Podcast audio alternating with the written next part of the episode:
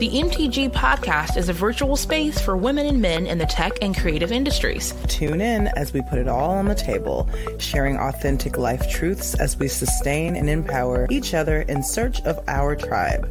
We're more than a designer. We're more than our name badge. We're more than the work we produce. Welcome to the More Than Graphics Podcast. We're, We're that, that tribe. tribe. I love that intro. Hello, everyone. Cicely, what's good? Welcome to the More Than Graphics Podcast, everybody. I'm Danielle. I'm Cicely. How are you guys today? It's just, it's one of those moments where you're just kind of like, um, I want to appreciate everything that's happening at one time, but you know, your brain can only soak up so much. So yes. It's almost kind of like a, a brain fart, if you will, that ends up happening like, oh, this is going to be so good. And then, oh, oh, wait, slow down, slow down. You're going to miss some details. So um, this is kind of that moment um, for me today. Um, as you may or may not know, today's topic is reboot. And oh man, every time I think of that word, I actually think of the old uh, early, was it early nineties, late nineties show. It happened right after Mighty Morphin Power Rangers, the show called Reboot. It was like a three D old school nineties show. Every time I think of it, I'm like, oh, Reboot. Oh, that's hilarious. It's like the little music and all things. I'm like, oh yeah. If you, if you know where I'm at, yeah. I just told my entire age in like zero point five seconds. So Um, it's one of those situations where when I think about reboot, obviously I think about beginning again, um, start almost a restart. But I feel like the difference in some areas maybe between restart and reboot is like this, um, kind of the way we go about it. I feel like restart is like, you know, clean slating some areas. Rebooting is that moment where it kind of stopped for a second and then whoop, like go back, go back again. Kind of like what we talked about a little bit with rest, right? Rest isn't necessarily the, the drop and do nothing. It's just that ebb and flow, that downward feel of slowing down and learning to pick back up again. So I just feel like reboot is a lot in that kind of um, format. But um, just in general, like let's just catch up for a second before we deep dive into that. Um, what's good in your world, Cicely? Um, absolutely. So with rebooting, it's like this was the perfect timing for this because for me, it means school is out for the summer. It means nice. that I can, my brain can relax for ninety-ish days. And like that to me is a reboot. Like I got kind of get, get to unplug, reset. So for me, the rebooting is um, dumping my brain from all the things I've learned for the past, you know, four months. And then just huh, being a normal, non-school, non-scholastic person and just living my best life for the summer. Oh, you said that to a T. I mean, I'm covered four kids in some areas. And so five, you include my husband. And it's really funny because as we talk about like, you know, rebooting in that same general, I'm in the same way. I'm like, where, my mind is being rebooted right now because I'm going from a whole bunch of scholastic, hurry up and get your grades together so that I don't have an aneurysm at some point about my kids' education to, okay, now I can sit in the in the kiddie pool and have, you know, L eights by myself or with yes. my toddler at least. So it's just kind of like, you know, that change of, yes, you know what I mean? Like that, just that kind of mindset of, Of, of free time. What does that look like, and what does what does that really do um, for us in this time frame of end of year of school to summer bling and fling and fun and all that kind of stuff? So, I'm I definitely can relate to that. Um, definitely want that mindset more for myself. Sit back oh, yeah. with a little umbrella in the cup. Maybe we should do totally think about doing this in the future because we talked about doing yeah. it last time when we did this collab with um, the Shy Guys last year. Uh, doing like this whole nineties tribute, like kickback with the power, the was the the water soakers, the Nerf little p- power soakers, yeah, super soakers, yep. There we go, super soakers, and hanging them back with the, the drinks and the umbrellas, and hanging out in the kiddie pool. Like I clearly remember this vision um, that we didn't get to completely finish, but maybe we can try again. Maybe the fellows will let us hang out with them for a little while. That's hilarious. Um, but yeah, I'm really I'm excited. To try. About, oh, girl, you already know, like. You already know. And I will definitely be get. Uh, this is for you, Kevin. I got a super soaker with your name on it. Okay, that's for you. He's gonna listen to this later, and he'll be like, "Lord." Um, but um, anywho, I just kind of wanted to kind of break that ice and just kind of hope that anyone in listening range can find a sense of rebooting on their own level, whatever that looks like. If that's coming from work to back to home life, or home life back to work. or just traveling in general, whatever that space is, rebooting. I hope that this has been, this is going to continue to be a uh, interesting conversation um, for you. But we have an amazing special guest to talk about Reboot today. Um, I'm a little fangirling because this is like a really cool person that I, I seriously want to acclimate into being more of, um, as I, as I live out my, my long lustrous years. So, um, this is something that I'm really excited to bring on, and I'll have Cicely introduce her today. Absolutely. So Sherry, before I get into your last name, I want to make sure I'm pronouncing it right. Elaine. Yes. Rhymes with pain. Perfect. Okay. So I, I may or may not have been called that. I would never, never believe that that's ever, ever a possibility. All right. So today's guest is Sherry Elaine. As a geeky creative, Sherry is a lifelong marketer who dreams in logos and loves to test drive new tech tools. As an award-winning marketer for Fortune five hundred brands such as Coca-Cola, Nissan, Unilever, and Unilever, Sherry applied her brand building skills to found Codezilla, a six-figure tech ed business that teaches at forty plus schools in Toronto. Her passion is turning boring brands into sales magnets as a business consultant at ZipLaunch. Welcome to Sherry. Thank you, Cicely and Danielle. And uh, so two things. One is I realized after I submitted my bio, I never mentioned I'm a mom and I have kids. Because the second thing is, your kids are out of school. I'm in Canada. We still have two and a half more months. Oh, so oh my gosh. We need to move. What postal code are you in? I need to, we need to relocate. Yeah, they're definitely thinking about maybe making it a four-day, like a four-day weekday even. Um, I think they're ser- seriously considering that now in our school district. So is that something you already have going on up there? We don't, uh, but because exactly as was said, I, I'm a big believer in education. I come from a family of teachers on my mom's side. So I've looked into this, you know, that summer slump is real. Mm-hmm. So whatever you can do to shorten that gap, especially after COVID, uh, where we had Zoom school for how many months slash years? Right. A whole year over here. Ouch. Mm-hmm. A whole Ouch. year. That's tough. Yes. I, I remember someone saying that your report, your child's report card, report card was like not cut out for Zoom school. I forget whose child that was, but I was laughing out loud. People were looking at me because it was such a funny part of the previous podcast you did. So I feel for your pain. Yeah, it was no joke. Like that was, that was a struggle, but I, I feel like in other areas, and especially I guess for us, because we're also moms of neurodivergent children. So it's, it was something that actually help thrive um, for them in some areas. I, I'm speaking for myself, not to put words in Cicely's mouth, but I feel like it's it was something that helped um, um, my son specifically kind of staying at home, staying put without having to socially incline in certain areas. Whereas my other children, my uh, they were just like, get me out of here, mom, no way. This is not going to fly. I cannot breathe. Please put me outside. Oh, At boy. this point, they were just like, I don't care if I get COVID. I just want to breathe outside. That's, that's dramatic, but it's it's appropriate. You're right. I'm like, oh my gosh! Like seriously, this can't be that bad. But it really was for them emotionally. This was yeah. uh, a little bit of a, of a crippling year um, for them to go online. But this year, they've been in person all year long. It is back to smooth things. Kids are doing their thing. They're socializing. They're able to, you know, be in their happy places and take on, you know, their tests and their finals and their quizzes and all the things. So um, there's some normality that's returning in some areas, but it will never truly be the same. So it's it's just really cool to to kind of see that also happening at the same time when we talk about kids. So it's great that you're a mom. You can totally relate to all the things. I can, I can. So uh, I, I I commiserate and I appreciate what you've had to go through because it's it's real. It really is. It really is. Totally. Well, I had a really cool kickoff question because I know we talk about rebooting and that means so many different things to so many different people. So I kind of want to get your perspective. Um, how do you define the action of rebooting?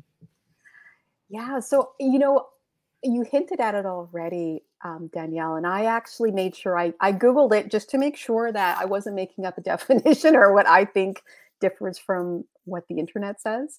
Uh, but it's about restarting or reviving. And I think what's really important, because we do always I think it, like your analogy, right, of the Power Rangers, you have this reboot computer um, example. You know, I think we think there's a reboot button and you just hit that button and kabam, your screen comes back on and, you know, the cursor starts flashing. But there's no button for rebooting. It's, according to the definition, it's a process or sequence. And I thought that was really critical because you're not just restarting, you're restarting through a process or sequence. And that is probably the reality check that we don't always want to hear. There's no easy button or reboot button. Oh my gosh, I, I love that. Oh, all my feels. I'm, I might, I might just tear up. So this is like one of those moments where I'm like, it's the sequence, it's the dot, dot, dot. It's the rearranging of the binary. Like it's all of those type of things that we, for, you know, we, we're, we're wired a certain way. And so when we talk about rebooting in that way, it's kind of like, okay, now I got to create a, a little bit of a new language so I can create a new program that does a different action. Yeah. And so, um, yeah, I could just, this is my love language. Like I could do this all day, but it's I fun. love the fact that you have kind of also kind of experienced this on, um, I'm sure on a multitude of different levels and working with Fortune five hundred companies and being able to start up this tech startup from the ground up. So, I mean, I think in a lot of ways, you are a great example of having to reboot in some areas. So, you know, what's funny, Danielle, I went back and I thought, let me actually count based on that definition of restarting. And there's a sequence of events. Let me go back because it's important to start off by saying I am midlife. So, you know, uh, you know, I'm more than half midlife probably, although longevity runs in my family. But based on that, how many times have I re- personally rebooted my life, either on my own accord or been forced to reboot? And I think I'm up to like my fifteenth or sixteenth reboot. And that is based on yeah. criteria. Yeah, well, think about it, right? Years ago, I heard this interesting, or I read this interesting line, and it said the three most stressful things in life are death, divorce, and moving or relocation. Now, that sounds, in light of where, you know, twenty twenty, that list of three sounds pretty tame in comparison. Like, really? Pandemic, uh, you know, race, race riots based on like years of discrimination. Like there's this, you know, losing your job. Like there's so much to be adding to that list. But I can look at my personal family from moving to the Caribbean, where my dad's from, at age seven, back to the prairies, where my mom's from two years later, then to London, England for school, back to Toronto. I moved in and out of my own city. Uh, I've been laid off twice from corporate Canada. I've started three companies. I got married, had kids. Like those were all reboots, right? Whether you plan it or not, layoff, relocation, uh, you know, I probably have all those reboots. Marriage in some ways seems the easiest until you hit like, I don't know, year seven, or as I call my husband, my future ex-husband. So we'll see if we survive like year two and a half of COVID, because you know, I'm up for anything at this point, right? I'm not, I'm not going to bet anything on how things work out. But yeah, it's just, you always have to keep on, like any program, right? There's a glitch in the Matrix. You got to go back and, and, you know, figure out the, the code, figure out where the bug is, and you got to tweak it till you're back up and running. Oh, and she mentioned Matrix, y'all. Oh my goodness. Yeah. Okay. I mean the original. I don't mean, I don't mean the reboot of the Matrix. I mean, the original. Oh no, I'm with you. We need to acknowledge the black cat in the room. Like, I think that is extremely important as we talk about going into this Matrix and reliving something. Yeah, it's it's yeah yeah it, it's like Star Wars one or Star Wars five hundred seven. Like it's a very different, it's a very different grade grading scale I have. But anyway, I love that definition. I will totally cherish that, and I think mm-hmm. that is so measurable in a way that other people can relate to rebooting in any sense of the word, um, in regards to life and in regards to our professional careers. So for women in tech and women creatives, like, there's going to be a season, as we kind of talked a little bit off, off, uh, off mic, was this ebb and flow, as we mentioned before. Yeah. Um, so, you know, understanding that ebb and flow and that different types of ebbs and different types of flows are going to be continuing. Um, and, and that season of rebooting is a part of that process. So I just not to deter people from that process, but to embrace that process, um, because at the end, it's going to give us a cleaner source code. And that's really the bottom line.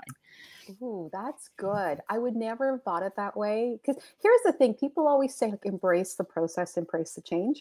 I, I don't. I actually don't like the messy middle. I just want the results. Like, there's a reason right. my, my company is called ZipLaunch, and I have a thirty-day ZipLaunch. And people have come back and said, it's too fast. And I'm like, really? You want to drag this out longer than we need to? It's like, it's, so it's funny. I, I, I, I'm very impatient, I know. And I'm at the point when you're midlife, I don't have the luxury of patience. So if I was ever uptight, it's just been amplified further. But you're totally right. And I, I have, you know, it'll be a ninety-day zip launch because they're, you know, what did someone tell me? Your man told me this, and I never understood it until, like, I swear a decade later. It takes nine months to have a baby. You cannot hire nine women and have a baby in one month. And honestly, I didn't know what he was talking about. And now I get it, right? Like, it is what it is, what it is. You got to go through that whole nine month process to get the magic at the end. Wow. I love that. That was so deep and profound. Y'all take notes. I am. I was gonna say we are. For sure, for sure. Um, Cicely, I know that that totally resonates with you because, I mean, obviously in nursing, we talk about, you know, birthing and nine months and all the things. I'm just like, this is a process. Um, and for myself, who just had a baby like less than two years ago, this is like no joke. Like, that process is is for real. There's times where I just, I did want to fast forward. I did want to skip to the end. Like, can we just get skip to the end, please? there, there were moments I really did not want to, just, did, I didn't want to be in that moment. I just wanted to fast forward and get to the end. Um, but and thinking about it now, it's kind of, okay, there was a reason for that. I know I needed to be in that moment because other things needed to be spurning, churning, growing as I'm in this place of discomfort. So um, there was reasons for that. But at the end of it all, I definitely wanted to just fast forward and get to it. But I know you can relate, Cicely, to, to just kind of understanding that process. Absolutely. And I'm so glad that you and Sherry brought it up. But um, like, everyone is always, oh, like, patience, you have to be patient. Like, just miss me with that. I one hundred percent, I want to, like, zoom through life like Sherry. I'm trying to, like, no, not really. But I understand, like, there's times you have to, like, you know, just like Danielle said, there were times you want to just click on through fast forward. And there are moments you need to relish, right? Like, moments you need to cherish. But I am so impatient, and like my whole life, I've just been hearing people, oh, well, you have to be patient. You have to be patient. In some things, I believe that is true. But like Sherry with her thirty-day zip launch, like, I'm all about it. If I can get something done in thirty days that other people take nine months to do, sign me up. I am that person. Please, let's expedite the process. And it's it's terrible because that even spills over into like my regular everyday life too. Because like sometimes my husband will be telling a story, and I'll be like, oh, I don't like it. Come on with the story. And even my son Liam, like sometimes he's a little bit like, you have to like pull stories out of him, and I'm like, so have we reached like the, the climax yet? Like, what's going on? So I think it's very important to realize that, you know, your speed may not be my speed, and vice versa. And that, like, literally in our own journeys, in the journeys of our lives, cre- career, relationships, that we have to kind of do things at a pace that works for us. And I, you know, clearly I understand zip speed and turbo speed doesn't always work in every situation. But we have to, you know, understand that maybe Danielle needs to fast forward through certain parts of little baby Theo's childhood, and that, you know, maybe Sherry needs to fast forward through some of the parts of this business launch. I totally get it. And in that same vein, just um, what are some tips that you have um, in terms of when you know it's time for yourself to reboot? Like, what are some of the kind of signs, signs and symptoms? See, that's the nurse coming out. What are the signs and symptoms of your rebooting?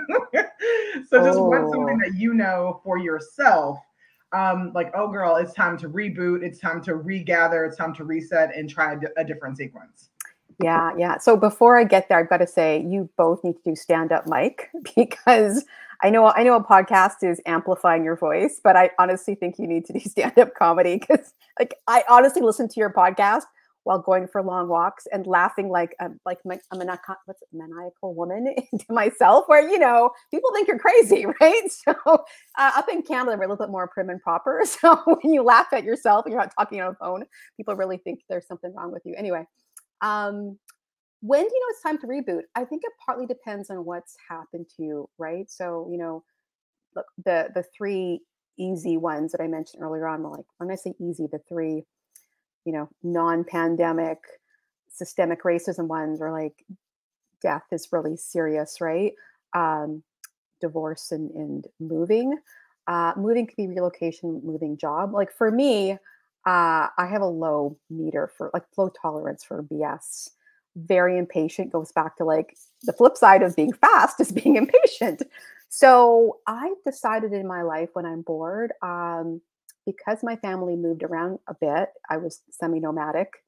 Um, I actually like moving. Moving is a really great chance to reinvent yourself. You don't get that very often in life. Uh, so when I decide like I just want to change the scenery, I have I do it because I'm also very risk averse. Like I'm not a crazy like, you know, those those guys in San Francisco, like Silicon Valley, just, you know, putting it all out there. I'm still really cautious. So I will move to go to university or what you call college in the U S, right? So I make strategic decisions. I will move careers when I think, okay, I left corporate Canada working on like the good, you know, safe corporate job because the internet, Web one point oh, oh my God, we're in three point oh. I go back to Web one point oh. That's, that's how that's how midlife I am or how fast technology's evolved. But when I was getting bored with corporate Canada and I saw the internet was more about making making business, like growing business, uh, that or porn. It was pornography or it was growing businesses, right? And when I start to see it more and more taking off, that's when I'm like, this is really interesting and intriguing. How do I ride it? And that's why now I'm I'm literally, I listened to a great podcast by a really wonderful woman who's um, a Black woman, Af- African-American, and she's been doing something in her niche that's totally like not done with I P law. And she's like all about Web three point oh and, you know, Bitcoin and N F Ts. And I was like, this is so cool. Like I need to not sit on the sidelines. I need to get into it. So, you know, partly it's boredom. It's partly just it's it's time. Like if you don't reinvent yourself, someone else is going to. And ebb and flow, you don't want to be flowing with the tide. Like at some point you need to go against the current and you need to invent your life, not wait for someone else to dictate it to you. Well spoken and well said. And I love, um, I love like, this is kind of where we diverge in personalities. So you were talking about you're very risk averse. I'm like, let's take a risk. I'm all about it. I'm, I'm about the thrill. But everything else is so spot on. Like I realized early in, so in, I'm in my early thirties now, and I realized probably about ten years ago, my early twenties, that like, if something doesn't excite me anymore, that I'm really not going to grow from doing it. Like there's just kind of nothing, like the thrill is gone, right? Like there's nothing left for me to do. There's no path left for me to go. So I'm very much, when I leave a job, now I'm more strategic because, you know, I have a kid, I have a family, and like, I, you know, I'm a whole adult out here, sure. But um, now I am more strategic because I understand like, oh yeah, there's bills to be paid. Like, you know, there's a kid to take care of, all these things. Like my husband probably wouldn't be very happy if he had to be the only person with a job for like three months. So, you know, there's other things, but I'm so glad that you said that, that um, kind of that, like in rebooting, there's also growth as well. Like you're pushing yourself, you're stretching yourself. And even though you say you're like risk averse, I don't think so. Cause I still think that making those changes is a risky business. And that um, even though you're more cautious about the changes. So again, you may not be like as crazy and gung ho about it as I am, but um, you're still making those changes. Even if you've thought about it before, you're still making those changes and you're still pushing yourself to do it. Cause it's hard to jump out of, and we all know this, it's very hard to jump out of what is comfortable. Like your little bubble, your comfort net, all that's very nice and safe and secure, but it's very hard to jump and move out of that bubble, especially with the family, especially when you're just kind of worried about, well, I don't know what's next or, you know, what will be there to catch me. So I think it's really awesome that you brought that up. And I think that's so important, whether working in corporate, um, whether having your own business, or sometimes like you're kind of like me, kind of a foot in each um, dimension. So I think that's awesome. And thank you for bringing that up. Yeah. Yeah, I'm over here like writing down all the notes. I'm just like, yes, when you are talking about specifically, um, sometimes you need to move against the current, like that spoke volumes to me. And I feel like uh, so many other women in tech and women creatives are in similar places where they are unfortunately riding that wave and they're riding it until it just leaves them on bare sand instead of going mm. back into the surf.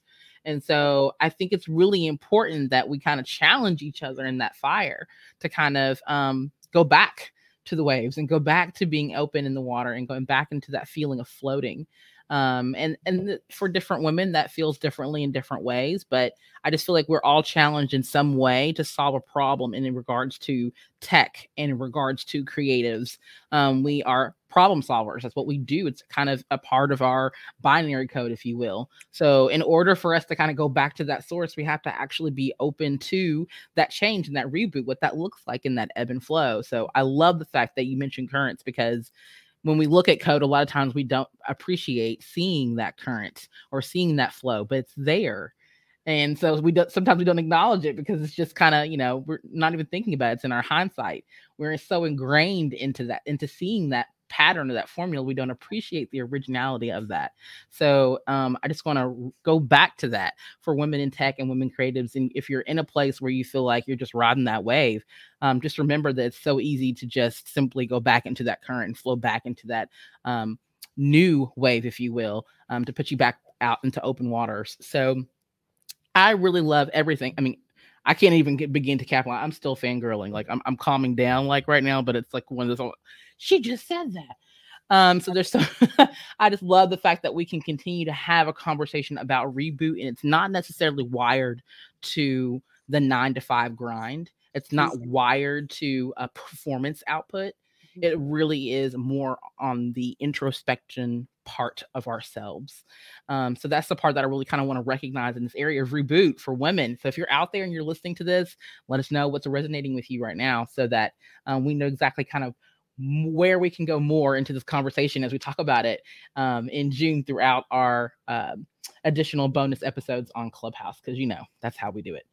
Um, I have additional questions because I'm just like, wow, like really profound statements here. Um, in what way, and, and we talked about this loosely, you know, things that you have done throughout your life that feels like a reboot, but is there a specific one or two reboots that really um, affected you? And then how did that outcome benefit you?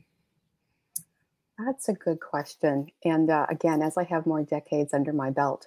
So the good news is, I want you to know this and all your listeners, COVID birthdays don't count. So if you were in lockdown, that birthday doesn't count. So I'm actually still forty-nine. And I've been forty-nine for quite a few years now. So, okay, anyway, I think it's funny. My my kids are getting tired of that. But anyway, that being said. Um, I'm not the only one. I do that every year. I've been doing that for the past three like, years now. Lockdown, no birthday. Yes. Uh, um, I think to your to your question, so Danielle, I think there have been two major things with hindsight. I played my cards right, because I know what Cicely's saying. I am risk averse, but my creative desires and my low tolerance for B S is what pushes me. Like I, I'm, you know, I'm very polite, but I also like, you can only push, you know, push mommy so far and she barks. Um, so leaving Kraft Canada, which at the time Kraft was like the Google, right? Or, or, you know, an Amazon equivalent company. So we're leaving this multi-million dollar uh, brand portfolio that I was working on, this dream job of mine. I'll never forget. Like I literally had the dream job. I read about a job like this in Essence magazine. They profiled a woman I'll never forget named Anne Fudge, best name ever. And she was like a director at Kraft, Kraft U S A. I'm obviously Kraft Canada.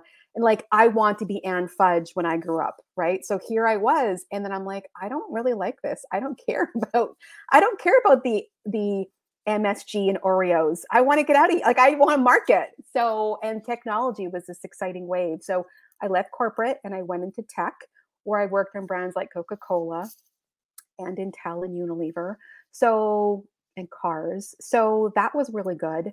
And then I started my first business when I was on maternity leave. And this probably is different than in the U S. How long is your mat leave there, if you get a mat leave at all? I think it's just three or four months. It's, it's not, um, what is it, like six weeks?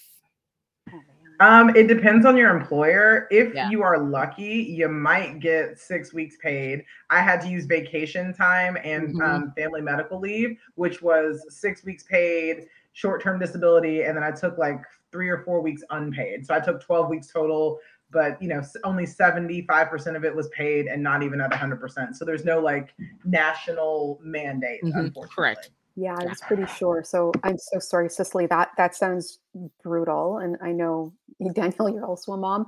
So we're we're lucky in Canada. We have twelve months. And I actually now tell people with ZipLaunch, you're starting a business, call it your mat leave business. You have twelve months of a runway to get that business off the ground.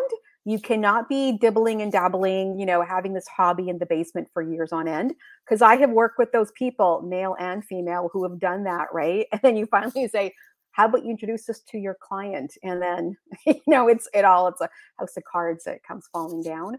So started my own business on mat leave. Uh, disclaimer, my colicky, colicky baby, my firstborn, was uh, harder than the startup. So that was an interesting learning point. Um, so now when it comes time to starting a business, I'm like, it's so easy because I've done it three times. But doing that gave me, you know, the experience, the knowledge, um, the lack of fear, where when I had to reinvent myself because I got let, let laid off, or now with COVID, right? Like I had a very fast growing tech ed business that um, even to now is like the only coding school that goes into schools across Toronto. And Toronto's, you know, big city, right? So that is really great. That doesn't work when you have COVID and you're locked out of school. So we had to, you know, reboot. And like, like all the world, this wasn't unique to me.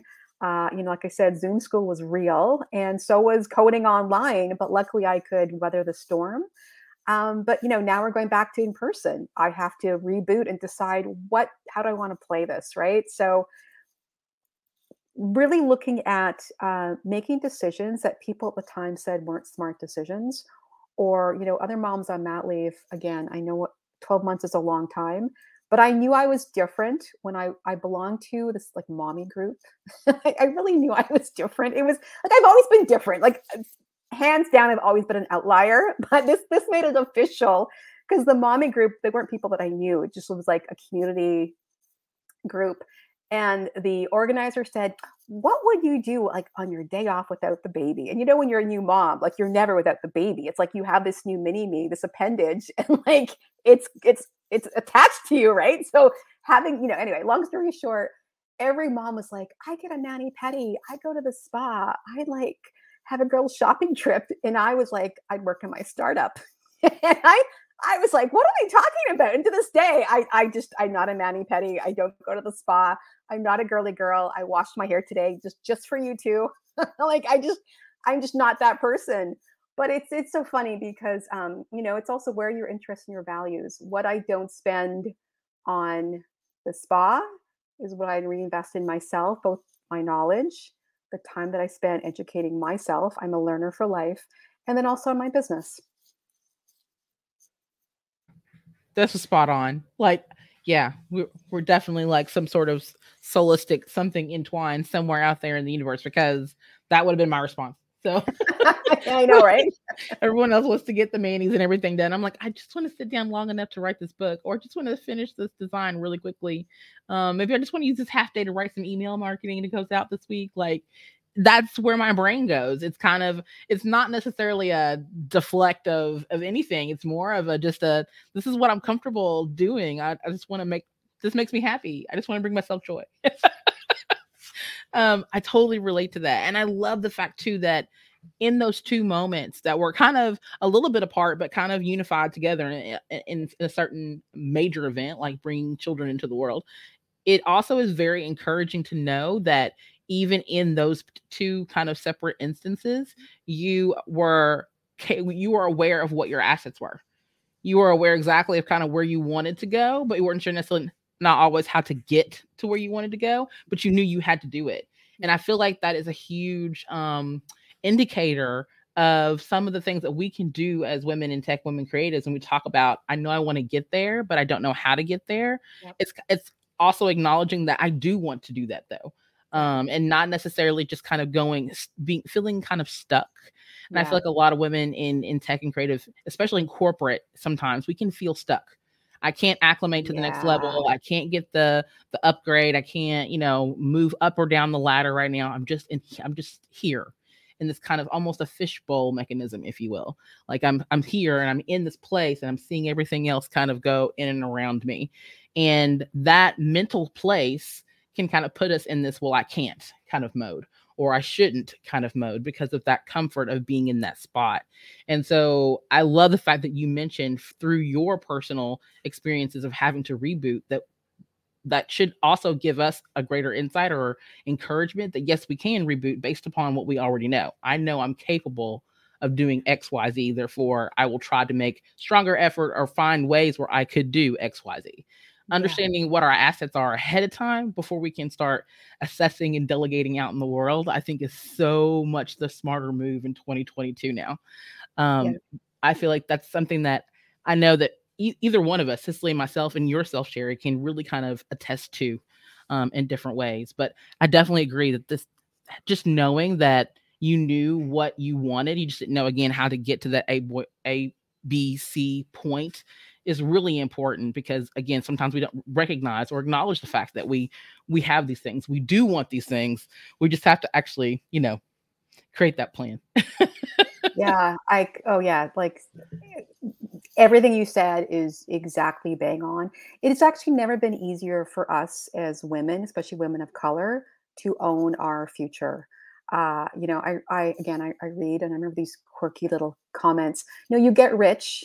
Most of the business books are written by men, white men.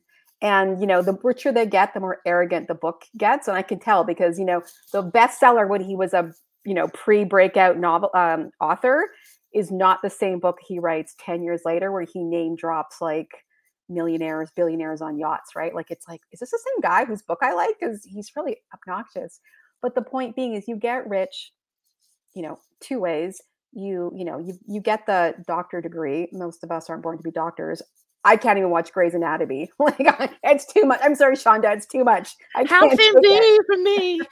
I know, right? Like, just just cut out all the gore, and I'll I'll watch all the the soap opera drama. Or, you know, you basically you create your own wealth. You create your own business. Now, someone uh, jokingly said to me, you, if you're a woman, you marry into it. I'm like, uh, yeah, okay. I wasn't raised that way. I guess technically that could be a way. But, you know, I'm a big believer in it has never been easier. Like, again, I'm mid-age. My eldest is now fourteen. The technology has evolved so much in fourteen years. I actually regret that I didn't get into Web two point oh e- earlier, as in, you know, what I'm doing now is ZipLaunch. If I had the same skills, I would have gotten into, you know, digital products, marketing my services. I, I have no regrets. I intentionally chose Codezilla five years ago for a reason. Um, but I, all the tools are there. It really, it really is up to you to take advantage of them. And Danielle, we were talking off mic earlier on, and you said about knowing where you are, where you want to go. I'm going to add one layer to that. I've always had a very strong sense of, I know where I come from. Right. I come from both sides of my family. Like, they had to scrap, you know, like, like anyone who, who has melanin in them comes from a story, right? Like slavery via the Caribbean, yes. uh, you know, peasant farmers in the Ukraine, where my mom's mm-hmm. family is from, uh, hardships growing up. Like, you, you just know both sides of my family worked really, really hard. And I literally saw how education changed my parents' history, right? So I don't take that for granted, because I was born on the wrong side of the tracks in more ways than one. Uh, yeah. So I really believe when you know where you come from, you can't complete. Even twenty twenty was hard. Uh, if you think it's hard building a six-figure business, try losing six figures in a year. That's pretty damn hard. Uh, that was still easier than the fallout of Black Lives Matter was much, much harder, because as mm-hmm. Vice President Kamala Harris said, there's no there's no vaccine for that, right? That one really hit hard, because you're like, what, like, what's this all for? But for me, I want creative freedom, but I also want economic freedom, because that is power. That's power yeah. for me, and it's power for my children. And I'll be damned if any boss, which is usually a person who doesn't look like me, may not, mm-hmm. you know, dress like me, that is he's a man, you know, I don't want them controlling my career. I, they've done that enough times. I've already like not gotten the promotions I think I deserved. I am building my own future. And sure enough, my kids have been working in the company. Um, and in small ways, you're ten, give me Canva post, right? You're twelve, I want you to like teach a class, right? And, you know, it's not even like, I'm not even a, uh, what's it called? A tiger mom. Um, but, you know, I I just think that's how you build life skills.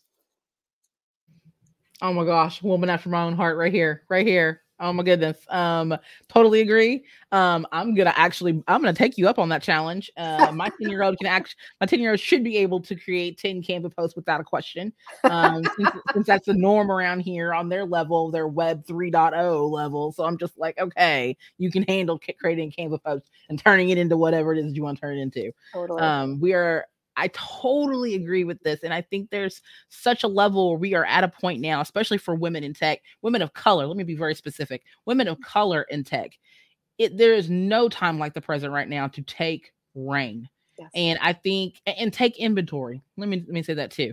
And I think that's really important as we go into this next stage of whatever that is, Web three point oh, Web four point five, as we go straight into this really dynamic use of technology. We also have to take asset or take inventory of the things that is propelling us to keep going forward. And I think that is where I really love the fact that you, you mentioned, you know, moving forward, knowing where we come from, mm-hmm. moving forward, knowing that where, where women were twenty years ago, ten years ago, thirty years ago yeah. oh, is yeah. a huge giant leap forward to the space where we are planted right now. Yeah. And so because we are in this place and because we are planted in the place that we are planted, it's really important for us to not stop being where we are. Mm-hmm. It's important for us to keep progressing, to keep yeah. growing, to keep moving and pushing forward. And so for women, especially for women of color, yeah. it's extremely important for us to not only progress because progress is being made, but also doing it because of our history. Again, as you mentioned before, I love the fact that you mentioned, even if you have a drop of melanin, an extra piece of melanin, whatever that is, you have a story. And that story is more profound than some of the other counterparts in the room that have not even had to even fathom about how their story is going to progress them forward. Yeah. So it is really important that we have that type of affluence within ourselves, not the yeah. influence, but the affluence to move forward and to progress forward. So I, I am so charged by that. That totally ignites all the bells and whistles, um, turns on all the lights, like turn them all on um, because I just, yes, I just absolutely am very, very attracted to that type of Of fiery progressiveness that we as women of color need to have in order to progress tech forward. Um, I think in a lot of ways, and just kind of hindsight and throwing out hypotheses and all the things, I think it will be very dependent upon how women of color move forward in tech will determine how fast tech evolves in a lot of areas, especially in areas mm-hmm. that are more progressive, um, urban cities, things along those lines. I think it, it it's almost, almost, at our doorstep as to whether or not we choose to walk through that door and accept that challenge to boldly go further than than other counterparts that have done before. So I'm just very, very, again, charged by that, completely energized by the fact that women of color are leading. We're not in, we're not in step. We're not in tune. We are leading. And I think that's the part that I hope more women in tech um, and more women in the creative industries of, of color are really taking out of this conversation. I stopped talking because I get really heated. So I'm like, whew, okay. Love, love. No, preach. Well said, Danielle. I love you both bringing up those things. Like, it's so important. Like, Danielle knows this about me. But finally, like, this is what? This is season four of our po- podcast. So into year four. And it has taken me this long to finally get into tech, right? So it was, part of it was like my own, just like, oh no, I don't want to do that. There's something, you know, just my own struggles.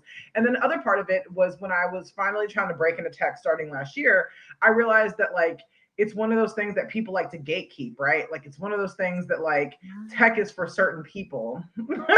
It is not necessarily for people that look like us. It's not necessarily for people who were single moms. It's not necessarily for people who, you know, have a bachelor's degree, but then, like, kind of went through alternative routes after that. So it was, I very, I learned very quickly that it's very much, it had been up until, you know, TikTok and Instagram and Facebook and people started networking and getting to talk and getting to say, well, hey, girl, no, no, I work here and we need some, you know, women of color, or we need someone like you to um, bring your expertise. That only now is it becoming more open. I'm using that kind of loosely here in the United States anyways. Yeah. Like, yes, of course, people have the D E I initiatives.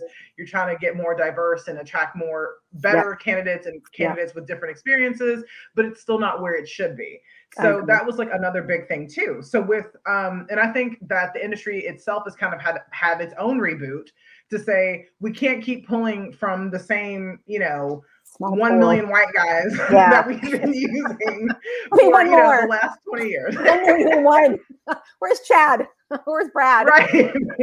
Come on, Brad. Come on, John. Like we can't keep we can't keep pulling from the same things because we're gonna always yield the same results. And we need, you know, women. We need um, the L G B T Q community. Yeah, yeah, yeah. We need people of color to really, you know, break, because that's the representative. That's who we are. Like we're marketing, we're bringing all these things forward, but we need people from every walk of life to make this vision a reality, right? So that's like a crazy thing for me that when I finally broke into tech, I'm like, oh, like it really is. It's one of those, um, in the South, we call it the good old boys system. Oh, yeah, like yeah. I call it the bro. It's the bro network. They exist in every single industry. I was looking for a yes. lawyer recently, and I had to say to someone, I said, maybe it's an age thing, because I've made like endless references to my age. But I had like thirty-five-year-old mansplaining, like, I'm hiring you and you're lecturing me. Like one guy was so rude. I think he was shocked when I, I'm always gracious. And I just politely said, I want to thank you for your time. I wish you the best. So, which is a nice way of saying kiss off. Yeah. But um, yes. I've, I've been self-employed for fourteen years. I don't talk to people that way. And I can't imagine I would be very, I mean, I also think there's a different standard applied to us. Right. Mm-hmm. Where what a man, yes. can, a white man can say, we don't have that luxury. But, mm-hmm. you know, I think yes. Toronto is seen to be, you know, the, I hate to use references, but we are, you know, the Silicon Valley North. Actually, they've actually said we're actually more than I think L A, Boston, maybe since Silicon Valley combined. Like we have such, we, we are a very yeah. hot, wow. hot city. Mm-hmm. Uh, those Trump years brought a lot of good people to our side of the border.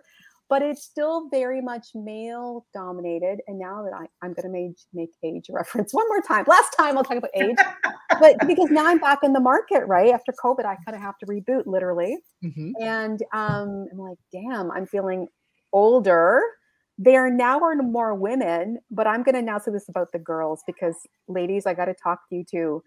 I don't understand why the, you know, the gals on Instagram and TikTok, like, It's they're like always in cocktail dresses doing glamour shots. Like we're like prom night, and then they, they, you know, then they have like they're posing with their kids. So like I, it, that's a personal decision. My kids don't want to be in social media, and I totally respect that.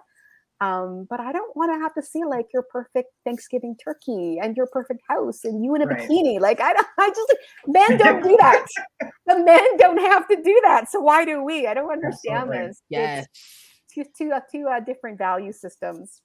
Mm-hmm. Absolutely. And I mean, like, that's a great point. And thank you for bringing that up. And again, I think people like, I really didn't kind of see that divide or notice how bad it was until like I, in quote, broke into tech. And the fact that you have to say break into tech in the beginning, like yeah. you don't break into nursing, you don't break into, you know, working at the grocery store, oh, but I had to break well. into tech. Like it's ridiculous, oh, right? Like, so it was a reboot for me, which has been awesome. But the, um, the thing that kind of sparked that thought for me was that when you mentioned like you've done both corporate and tech and how like like now that I'm in tech, like it's it's cool, it's fine or whatever, but uh, I told Danielle this a couple weeks ago, like I am pretty sure that even though it rebooted me and kind of put me on a different path, that it really just brought to light for me that I'm more of a contractor kind of gal. Like I want to, you know, work for you for like six months and then peace yeah. out, keep it moving or extend yeah. if I want to. Yeah. That's just how my brain works. And me I understand too. I like, I value flexibility. Yes. Like, I don't want to be like, oh, like, I definitely, I don't work for Google, but I don't want to be like, oh my gosh, like Google's like my dream company and I'm working for them. Like, okay, yeah, that's cute. Like, I'm, you know, if that's cool, I like Google. We all use Google. We know Google. But like, Google's not going to like get my life in a chokehold, right? Like I'm not, Google is not going to get me, is not going to pin me down. Like, I'm sorry. The only commitment I have is to my child and to my marriage. Like that's it. Okay, no, I agree with you, Cicely. Although, you know, Google knows more about you than like your family, your husband, your children combined, right? Like, even I'm like, what does Google have on me that I need to know? Right. Girl, you better go back and look in those, like in the Google Maps. It'll tell you places that you've been that you didn't even remember you went. So. Delete those cookies. Right. A little scary. But no, I'm I just using it. I just I'm use them as an example because like totally Google's Googled the big myself. Oh, I always do. You got to see what's out on the interwebs, y'all. You got to know what's going on. I know. I know. Do you have a Google alert for your own name, right? Like your name, your brand, like, yeah, no, I need to know what, what's happening. I'm so guilty. I'm so Absolutely. guilty. It's so bad. I so, love so that. Guilty. But then that brings me um, to my next question for you too, that just in what way do you think rebooting is necessary for someone's life? So like how, what value do you think rebooting adds to life? Oh, you know, so rebooting is a part of life. So to me, it's not even a, a value. I mean, I think if you intentionally decide to reboot, like I said, I, I love to, you know, I don't go on holidays. I just pack up and move, which is pretty extreme, but I actually find that like, I want to invest time in a place. I don't like a two week investment, right? Like that's, that's more stressful to me. So that to me is adding value to your life through new experiences, new opportunities, new people.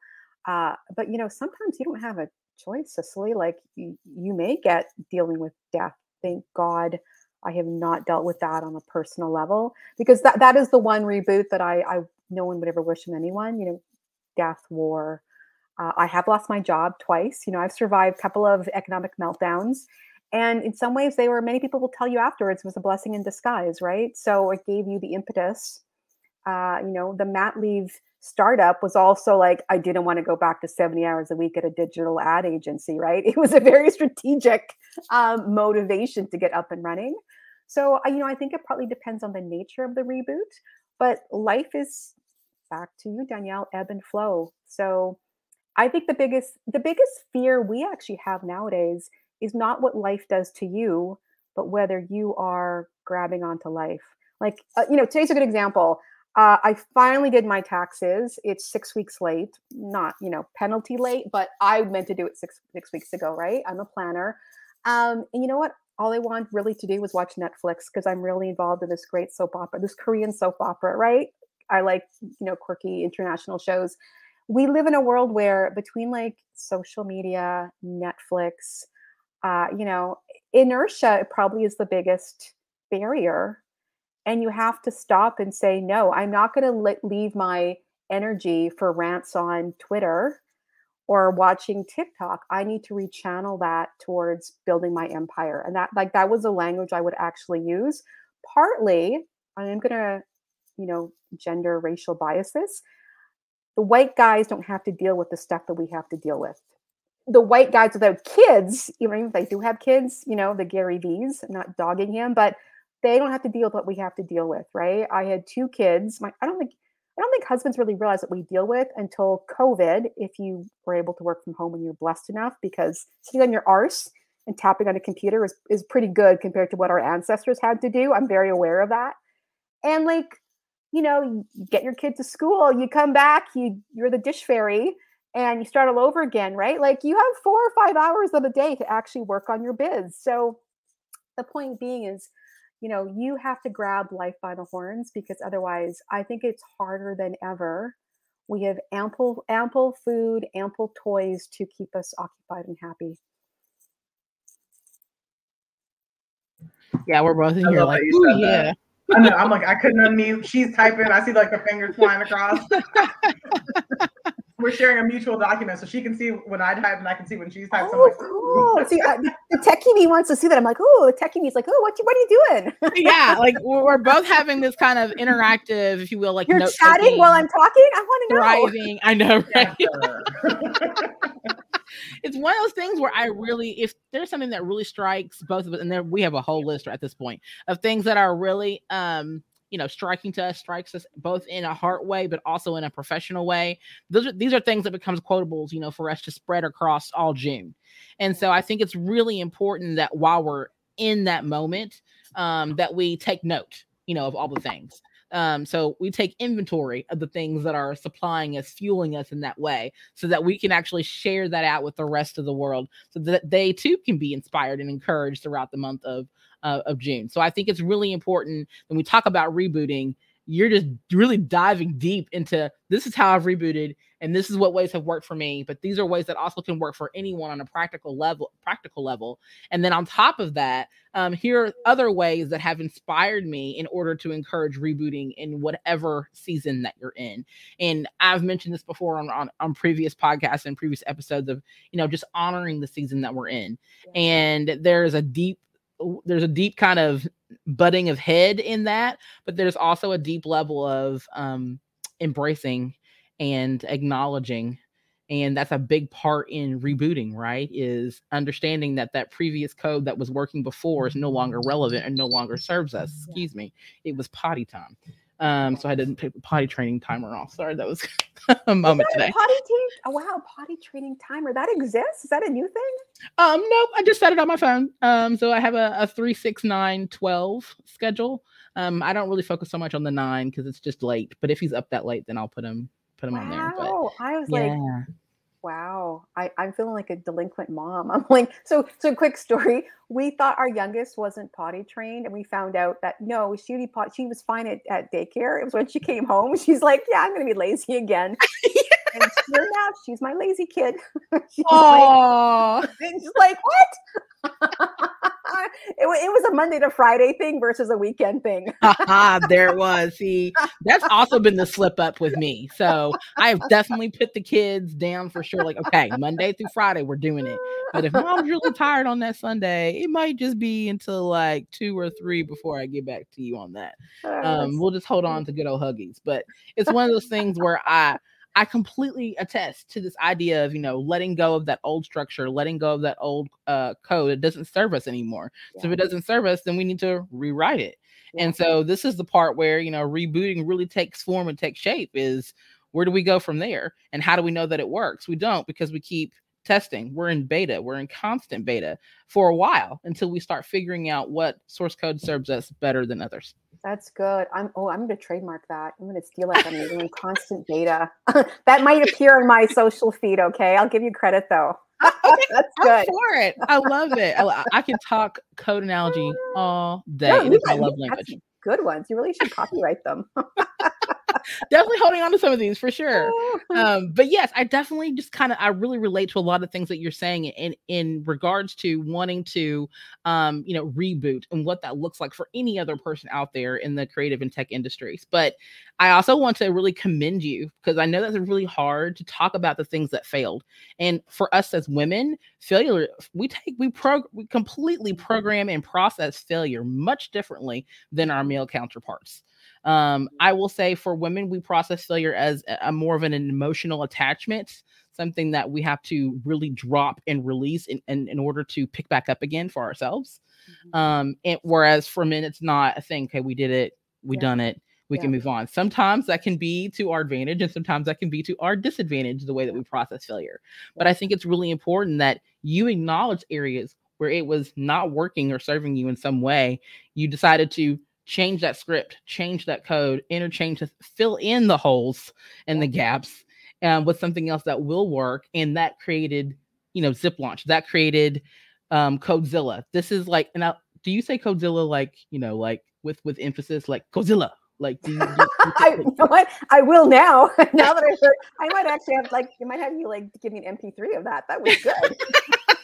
I just feel like every time I, every time you say no. it, I'm like, I need to say it with that emphasis. Like, no. that anime feel. I'm a huge anime fan, so yeah. Um, well, yeah, you and my daughters. I thought I was, I was creative, but I realized I was, I was too one dimensional. I didn't do the audio. I just love, I love that name, and I love the the meaning behind that in regards to spreading and branching out as much as you have. So again, taking the things that you have learned and pivoting, going from corporate to starting up your own tech startup.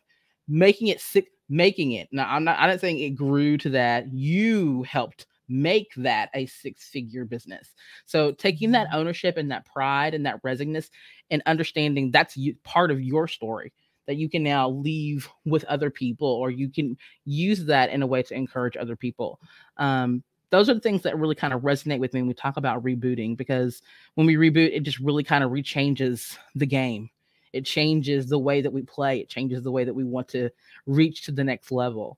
And so I'm hoping that more people are understanding and listening range of hearing your stories and hearing your failures and your triumphs, that they better understand that I can change the game for myself too. Wow. That girl crush just got heavier. You're, you're both really gracious, but like, I, I really, I really enjoy your podcast. So this is like my Oprah moment, right? I'm like, wow, pinch myself. Um, cause you're both, you're both really insightful, but you also drop, like, you have really different ways to look at something, but, and you know, very different angles, which adds value for, to me as both a listener and now as a, you know, a very fortunate participant. Um, but I, I think oftentimes, you know, I read, I have like literally four business books by my bedside, but they are very, like, really are more black and white, you know, there's no gray. And I do think, especially since twenty twenty, I, I had to podcast. Men, podcasting was mental health for me, um, more so than, than like, how do I build a successful business? How do I build a brand? Um, and I think, I think you need a combination, because I think sometimes, I'm going to genderize this again, I think as women, and you kind of hit on this, Danielle, we focus too much on um, intrinsically the emotional side. Guys could use more of that. We'd have a safer world if men were more emotional and thought about that. But on the flip side, you know, you, you I really believe taking action, uh, and this really came up with the your bonus episode that I really enjoyed when you were talking to Shonda about manifesting, because I feel like rebooting is just manifesting, but like, you know, rebooting is soft, genteel. Sorry, manifesting is soft and genteel. Rebooting is like hard. Like you, you got to make this happen. You can't just wish, hope, dream it. You, you have to, like, it might be due tomorrow, right? Something urgent happened. You need to reciprocate appropriately. And I feel like taking action is the first step, because it can take a lot longer to fix your head, to change the emotions, to feel happier. For me, it's chocolate. I, I, I'm an emotional eater. So I, I find ways to short circuit the, the healing process, the code. But seriously, I mean, one of the, one of the books I really love that talks about the, they studied what makes people successful. It's, everyone wants to know that, right? How do I become successful? And as moms, how do I raise a successful child? And I don't know if the book called Grit by Angela Lee Duckworth has come up, but I mean, her book really, they showed, they studied, like, it's not age, race, gender, income, school, you know, all those isms. It really boiled down to, do you quit before you finish? If you don't, you have grit and persistence, you know, or the other word is like the marshmallow test, right? You know, you get two marshmallows if you forfeit mm-hmm. having one now, right? So both my kids, I'm like, I literally, my kids, I'm like, have a marshmallow test. Like, I've really done that. So my eldest kid told the youngest daughter, like, she, she kind of like, she, uh, it wasn't a complete test because she kind of ruined the beta. But anyway, the point being is, like, you, you need to just take action, because mm-hmm. it's like when you mentally feel upset and you go for a walk, you already feel better. The same mm-hmm. stuff is there, but physically changing the environment, moving your body, doing something, like taking a baby step towards the mile long marathon you have to run, that is faster and easier than trying to fix the emotions. So that's where I feel like sometimes we do have to take a playbook from the men, without forgetting that we're women, we're wired. I think we're wired differently for the most part. I don't want to not be who I am, mm-hmm. but I, I need to drop, I need to drop the emotional stuff instead of focus on action. I love that. Wow. That is so, so incredibly profound. I absolutely love that. And it is like more of the kinesthetics of how we, of how elements are bonded in this for women that creates that emotional um, response that we have um, versus our male counterparts. And I think that is, that is also something that we should not necessarily detain or distrain or downgrade in any way, shape, or form. We can really use that as a superpower in a lot of ways. Yeah, yeah. But I, I still think that that is something that we have to actually accept and understand that's part of our, that's part of our uh, makeup, right? Yeah. Yeah. We'll talk, uh, we'll go a little bit deeper into that, you know, that H T M L markup, that markup will always be there. It will never go away. Oh, we're good. what, what number are we on now? I, I've lost count. That markup will never go away. We are, we are who we are. Those are the things, those are the, the principles that make us unique. However, Uh, we do have the ability to alter that kinesthetic. We do have that ability to uh, shape it in a way that actually um, continues to benefit us and our lineage. So I think it's really important that, you know, we always think about that, having that as our, as a core focus. Thank you for bringing that up, because I think that more of us need to hear that. Um, we don't hear that enough in our circles and our friends and our family sometimes. And I think that's really important that we continue to speak those words to each other. Um, because that does help us define better who we want to be and, how, and where we want to go. Yeah. Awesome. Okay, I think I have one more question, and then I, I'm gonna I'm, I'm done after that, and then Cicely can totally like take over with our uh, qu- flash questionnaire. Um, so we always kind of round up things. We always ask this question to all of our guests, which is, what did you want to be when uh, when you were a kid? What did you want to be growing up? And then how is that, if it is, related to what you do now? I really wanted to be a teacher. Um, but in all fairness, when you're a kid, you know, the only person you're really exposed to beyond your mom and your dad is the teacher, right? So whether that was some, something innate or something profound, because my grandfather was a, you know, prairie school teacher, and that kind of distilled down to my, my aunts and to me. Again, the older I get, the more I really think like it's, it's nature versus nurture. Mm-hmm. Um, But when, I'll never forget this, I really struggled throughout school. Uh, whatever the class average was, usually B, I was below it. So there is no brain, there's no, no brainiac here. When I say taking action, like I just, you know, I'm a marathoner. I will not win any races. I just don't quit, right? That That is, that I'm a worker bee. Girlfriend's a worker bee. So the point being is, um, I struggled throughout school. My teacher told my mom, don't expect great things from her. I was really like, I thought you liked me. I was quite devastated. Um, but, you know, in a way that kind of pushes me to, I'll show you, right? Like, like people always say use positive energy. Negative fueling for me is actually quite positive as well. I turned it into positive um, action. And I'll never forget, I was eighteen and I thought, I want to work for myself because I'm hardworking and I'm good with people. The word entrepreneur was not in my vocabulary, nor do I think it was even in the common vernacular, because this was last millennium. So ironically, my dad's side of the family, uh, my Caribbean stock, we come from entrepreneurs. So I really have become a living hybrid of teaching via business and a business that teaches. Wow, Cicely, this is so cool.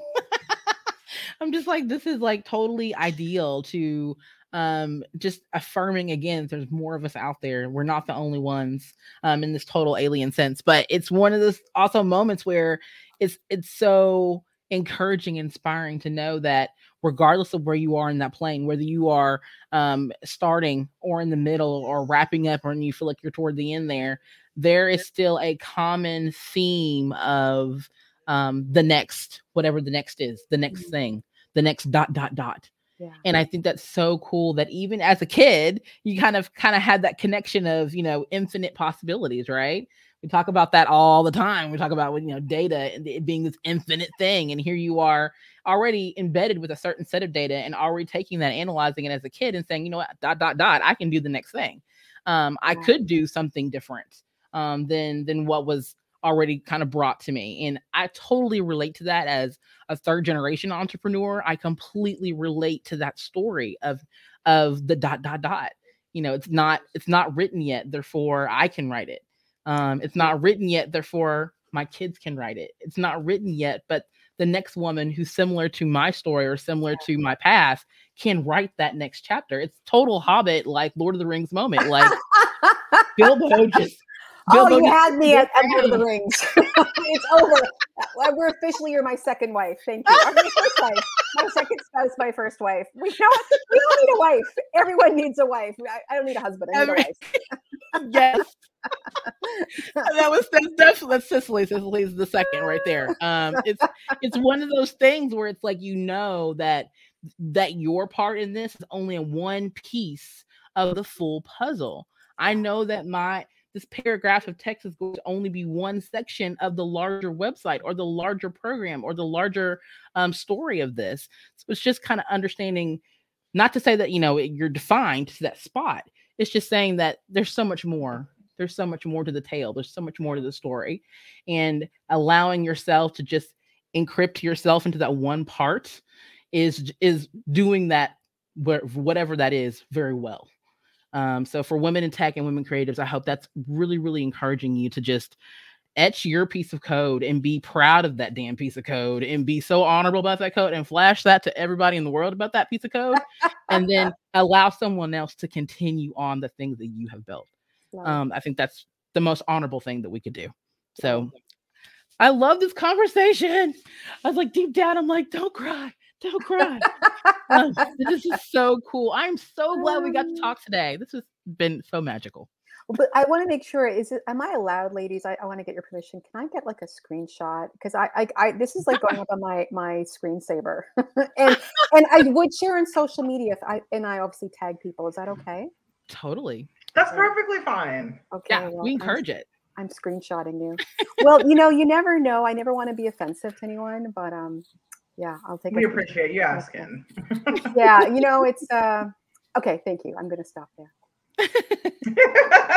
She's like, okay, one was enough. One screenshot was enough.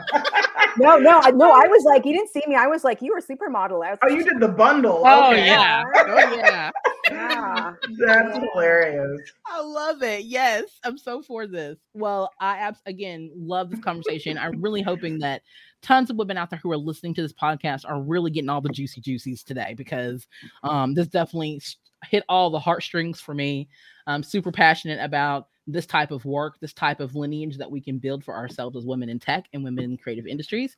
And I, I definitely want to continue that story into the next chapter, into the next episode, into the next season, whatever that lies for um, the More Than Graphics podcast. So again, Sherry, I just want to thank you. Like, thank you, thank you, thank you. And for people who want to know, again, more about you, how to contact you about ZipLaunch, because I know there are some women out there that would need to know more information about this. So how can they find and connect with you?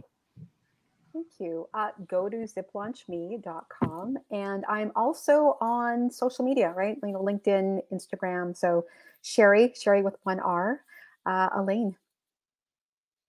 Yay. And we'll be sharing that um, info as well across all of our podcast feed too. Um, but um, I think we're moving on now to our flash questionnaire. So I hope you're ready. Give us the uh, first thing that comes to mind as we share these questions with you. I'm probably dreading this the most. I'm going to be really, really candid. But if, if Everyone I was, does. Yeah. Oh, okay. Oh, really? Okay. Oh. And that's what like we love about it the most too, is that people who are very reserved, normally just the first thing that flies out of your mouth, which is what we want, is what happens. And it's, I promise, oh. it's always good. It's yeah, always I, good. I have no filter. Like I, I don't even play poker, thank God, because I have like just no, no poker face, no filter. It's the ancestors. The ancestors gave us the brows and the eyes and the furrow. It's, we can't help it. Yeah, really. yeah, yeah, uh, yeah. Like if you I, think I don't back play. to aunts and grandmothers, it's, it's the ancestors. I don't it's play. I true. All right. So I'll go with the first one here. Maybe if my dog, dog stops barking, maybe. Ooh, now okay. I want to see your dog, Cicely. What kind of dog do you have? Ma'am, we're leaving her downstairs. I'll show you a picture okay, later. Okay, okay. I, I, I'm not sandbagging. I'm not trying to kill time. Trust me. Yeah, uh-huh, yeah, yeah. Okay, so something new that you've learned in the past year. As in twenty twenty-two? Uh, I have been learning phenomenal things about how to value your business. They'll put a dollar figure on it. Um, and stuff that they don't teach you in business school and stuff that they don't teach you in business books, which is how do you grow? You don't make money with your business, you make money when you sell your business. And no one ever gets into a business thinking like that. But I, I feel like this is where I'm going to really gender alpha male this. That kind of Wall Street stuff, no, I'm not there. But I feel like this, like those guys who do those, this is like Shark's Tank to the next level. And I feel like they're talking a different language. And I don't really want to talk that language, but I want to know enough to understand like, how do I build, you know what, how do I build a million dollar business, which I was never part of my dream even. Codezilla was for my daughters because they weren't getting tech education in school and girls are being left out and people of color are being left out. So all three, right? All three for my daughters. So now I'm like, you know what? This is important. This is valuable, a valuable service. I want the valuation. How do I build a business that is valued accordingly? Ma'am, what a strong way to start off. I love that. Like, we're just all the snaps and the, the claps and all the things. That's awesome. Um, so your favorite vacation or getaway spot? Didn't I just say I pack up and move? Okay, so I, I have to give shouts out, shout outs to Saint Lucia. My my lineage comes from Saint Lucia, and that's where I'll actually be in June, Danielle, when you've got your stuff happening. For, this is the first time in, because, you know, Codezilla would do summer camps when school was closed. I'm going to be spending a large part of June with my family. Haven't seen them pre-COVID. So that's, it's uh, called Helen, Hel- Helen of the, called uh, they call it Helen of, of the Islands because it's like Helen of Troy. That's a beautiful island. So my plug to my, my second home. That's beautiful. I love that. Sweet snacks or savory snacks? Oh, when I'm PMSing, both. When I'm PMSing, I'm like, I'm sorry, it's insane. I actually was going to create, no lie, I'm an entrepreneur. I was going to actually create um, what I called, I called it the P M S pack, where we were going to have uh, like a large um, plastic bag full of sweet and savory snacks and sell. Like, we figured it'd be a great seller for, like, I bet now if I was to do that with TikTok and millennial women, I or Gen, Gen Y, I guess. I think that would be, like, honestly, a seller. I, I think the P M S pack would be, it's kind of like having the, um, what's it called? The, what's that monthly box called? Like the gift boxes. I think it's the same idea. I just was ahead of my time for, for women who have hormones, hormone overload. I love that. I can fully see that happening, and I would partake and I would buy. um, Harry Potter or Star Wars? Neither. I, I, you know what? Um, can I say E T? I, I like, I like sci-fi that's down to earth. I, and I had a girl crush on Drew Barrymore um, because I, I liked her I hair. Her.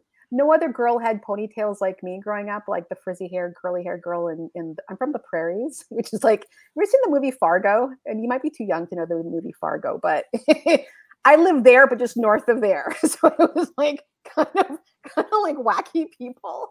Oh, that's awesome. Who really talk like that, but like I it was just a hot mess of a of a, you know, braces, glasses, and frizzy hair.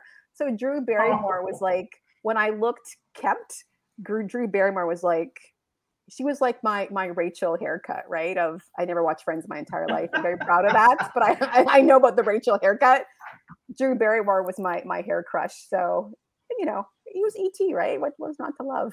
I know E T's so cute. I love that. I'm, I'm, that's like an outlier. It's the first time we've ever had an outlier like that. So I like that. Do you prefer digital books or physical books? Physical. Analog all the way. Always for me. Yeah. If you could go back in time. Oh, sorry. Go ahead. I'm sorry. No, no. I was saying, like my, my, I have like new glasses and I still can't like, and you know what? It's, yeah, it hurts my eyes. I need to. Oh, it's glasses. I should be wearing glasses, but here we are. Here we are. No judgment. No judgment. It's the it's the ring light. I always like laugh. I tell Danielle it's the ring light. I can't be having the reflection because then right. I go blind. So see. I have Same. the reflection. You know, I just I let it go. I let it go. Absolutely. Well, I appreciate the grace. Thank you. um, if you could go back in time, where would you go and whom would you see? That's a great question. And Uh, I really do like history, so that feels like a really, you know, like anything's possible. But I also, when people talk about the good old days, I'm always like, for whom? Because they weren't good for me, right? So I'm like, no, no, no. I, I, I, I actually very honest. I tell, especially younger women, and I'm in Canada, I'm not in the U S. I am so grateful. I am Canadian born and a woman of Black heritage living in this time and era, right? Like I don't, I don't mince. Um, So I honestly am grateful for now. But I think if I was to go back, it would be probably fairly contemporary and to meet someone who I admired. And I would probably meet like Anita Roddick, who's the founder of The Body Shop, before it got sold out. But and I've got two of her books by my bedside. She is like, she was groundbreaking. She was like contemporary of Ben and Jerry's and uh, what's his name? That virgin, Richard Branson. But she, because she died prematurely of cancer, she doesn't get the, you know, pre-social media, she doesn't get the accolades she deserves. But she was doing fair trade and environmentally friendly um, and women's rights. And she was a working mom. And for a period, she was a single mom because her husband was like traveling the world. Like she was ahead of her time, but no one knows about her. And The Body Shop was, was bought out. So it's not the same kind of company. But it really, like even my mom was saying how cool it was at the time. And I feel like we need more of that and more women like, like she was, she was fierce. She was a fighter. And I feel like she'd be a woman who just being like in her aura for, for a few hours, I would leave being like, yes, I can do this. I think that's such a great answer. And like you said, it's very interesting to see like people who straddle generations, how we can see like so many things that happened before social media that don't get the recognition, or people who don't have the clout now simply because the masses can't, you know, it can't be seen by the masses. So I think that's such a great point. Yeah. Um, what are your love languages or love language? I don't know what that means. I don't think I'm hip enough to know what that means. Is it like talk dirty to me? Like talk dirty to Ma'am. me? Well, I mean, it could be. Well, here in, um, I mean, I think, I'm pretty sure he's an American-born psychologist, but um, there was this whole theory of coming up with love languages as a way of communication. So, and I, there's five of them and I can never remember all five. I always like, do about one. I really, really don't know if my marriage will survive COVID. So, absolutely. She's like, let's get through that first. Then we can focus. This might help. This might See, it might help. It might. No. You know what? There, there's a reason. There's a reason I'm watching Korean soap operas because I've discovered. So you have to watch. I got tired of like flashing boobies on like Game of Thrones. Like, girlfriend, you're gonna catch a cold. Put that away. Like, I don't mind the bare chests of the men, but you know, the moral of the story is the cultures where they can't be too overt. So I've I've been I've been traveling through because of COVID. I've been traveling to Turkey, uh, you know, South India, Pakistan. Korea now is my thing. Before the people were into awesome. Korea, Squid, what's it, Squid Games? I was already into Korea, but these cultures, they're a little bit more reserved, so they know how to make lusty eyes. There's no language happening, Cicely. All with the eyes. And I there, there's a I fine art. I figured out the the like the framework. Usually by episode eight, you might get a kiss on the cheek, and she acts ooh. shocked. It's like, ooh, you got to like. point five base, but it, it just kind of fun. Yeah, it's you have to go to the old-fashioned cultures to get the the lusty eyeballs. No language. I love it. She's like, I don't, ma'am, I don't need a language. I've got lusty eyeballs. I love that. That is literally the best answer we've ever had. Oh, it's so good. And last but not least, I know you're gonna have an amazing answer for this one. What is the best part of being a grown-up? I own my time. I own my life. I don't have to answer to uh, family. I, I, I am responsible to family and I honor my family. And I'm mature enough to know they did the best they could if they're parents. And to know that I'm doing the best that I can as a parent to my daughters. Um, but, you know, they, like, the miracle of having life, and in, I said already, this time, this era, this part of the world, that's just like lucky D N A. Um, yeah, like I, I love, I really do love, I love life. Maybe not the news. The news is pretty depressing, but I feel so blessed. So I know, like, head is engaged, my heart's engaged, my hands are engaged. Life is good, and I have my health. As do my family, my kids. That's number one. So life is good. I love that. That was the sweetest answer I've that ever was. had. Oh I think my that's goodness, the sweetest one. It goes right up there. We love that. But that was so sweet. I love that. Yeah, yeah. I think Thank that's you. like top top three, I think. Top very, very much top three, because I, I feel like a lot of us don't think about the introspection part until we get, you know, till we have to get to the introspection part. And I just really appreciate it when we hear that early on. That's so humbling and so cool to hear. So thank Absolutely. you. Thank you. I have had the best Easter long weekend, uh, like pre-COVID, since COVID. Thank you. Thank you both, Danielle and Cicely. You, you are really, you're really special ladies. And this is what I love. You had, I like the episode about tribes and finding your tribe. Mm-hmm. I would never have met you in the real world. We don't live in the same, you know, and this is the miracle of the internet, right? Like, I wish I had this stuff when I was younger, and it was kind of hard growing up. I'm like, oh, my people are out there, right? Tech, check. Creative tech, you know, Black women, check. Women of color. Like, it just, I just really love how you check so many boxes that one box alone would be really memorable to me. But the fact that you're the whole package, I really want to seriously thank you for doing what you do. Thank you. Thank you so much. That is the honest, best compliment. Um, while I'm getting a text message at the exact same time. Um, I really appreciate that so much. And I really do, like, sentimentally fangirling. Like, when I initially saw that you had signed up, I was like, I know this name. And it's kind of weird that I know this name. And this person's actually going to be speaking to us in the joint space. And then as you continue yes. to share bio and all the things, and I'm like, no, really? Like, this is such a cool, um, really, really honest and totally introspective moment for me, just to be on the receiving end of this conversation. So thank you for dropping gems with us. Thank you for being real and sharing your stories. Um, yeah, yes. These testimonies will definitely live on well past us. So thank, thank you. you. Thank you. Absolutely. Yeah, absolutely. All right. So, and I just have to say before we um, conclude that those who can't see, Sherry's curls are popping. Like, she talked about how she like got yes. a little dressed up for us. I've yes. been trying to tell you that the whole thing, and I've been getting derailed because I've been oh. thinking about other stuff.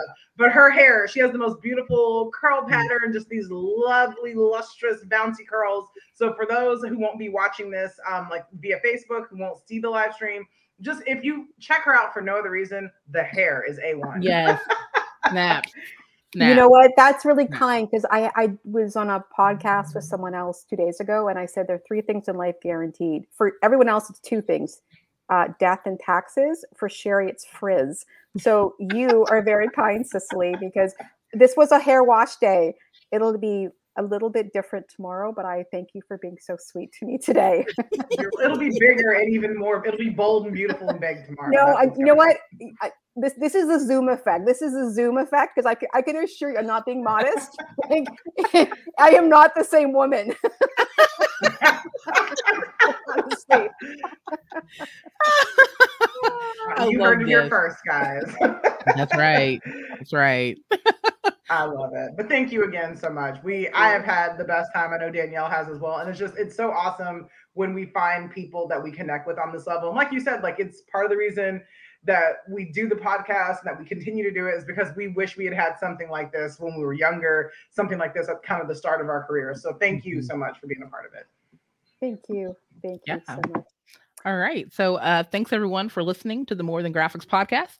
Continue to subscribe and follow us wherever you listen to podcasts, and send us your feedback on Facebook or Twitter on how our life stories and our virtual safe spaces are helping you navigate, empower, or encourage you. And be sure to check out the m t g the podcast dot com website and subscribe to our emails for exclusive behind-the-scenes moments like Clubhouse, um, which you can join us every Tuesday at seven thirty p.m. Eastern Standard Time. Until next time, everybody. Bye. Happy Easter.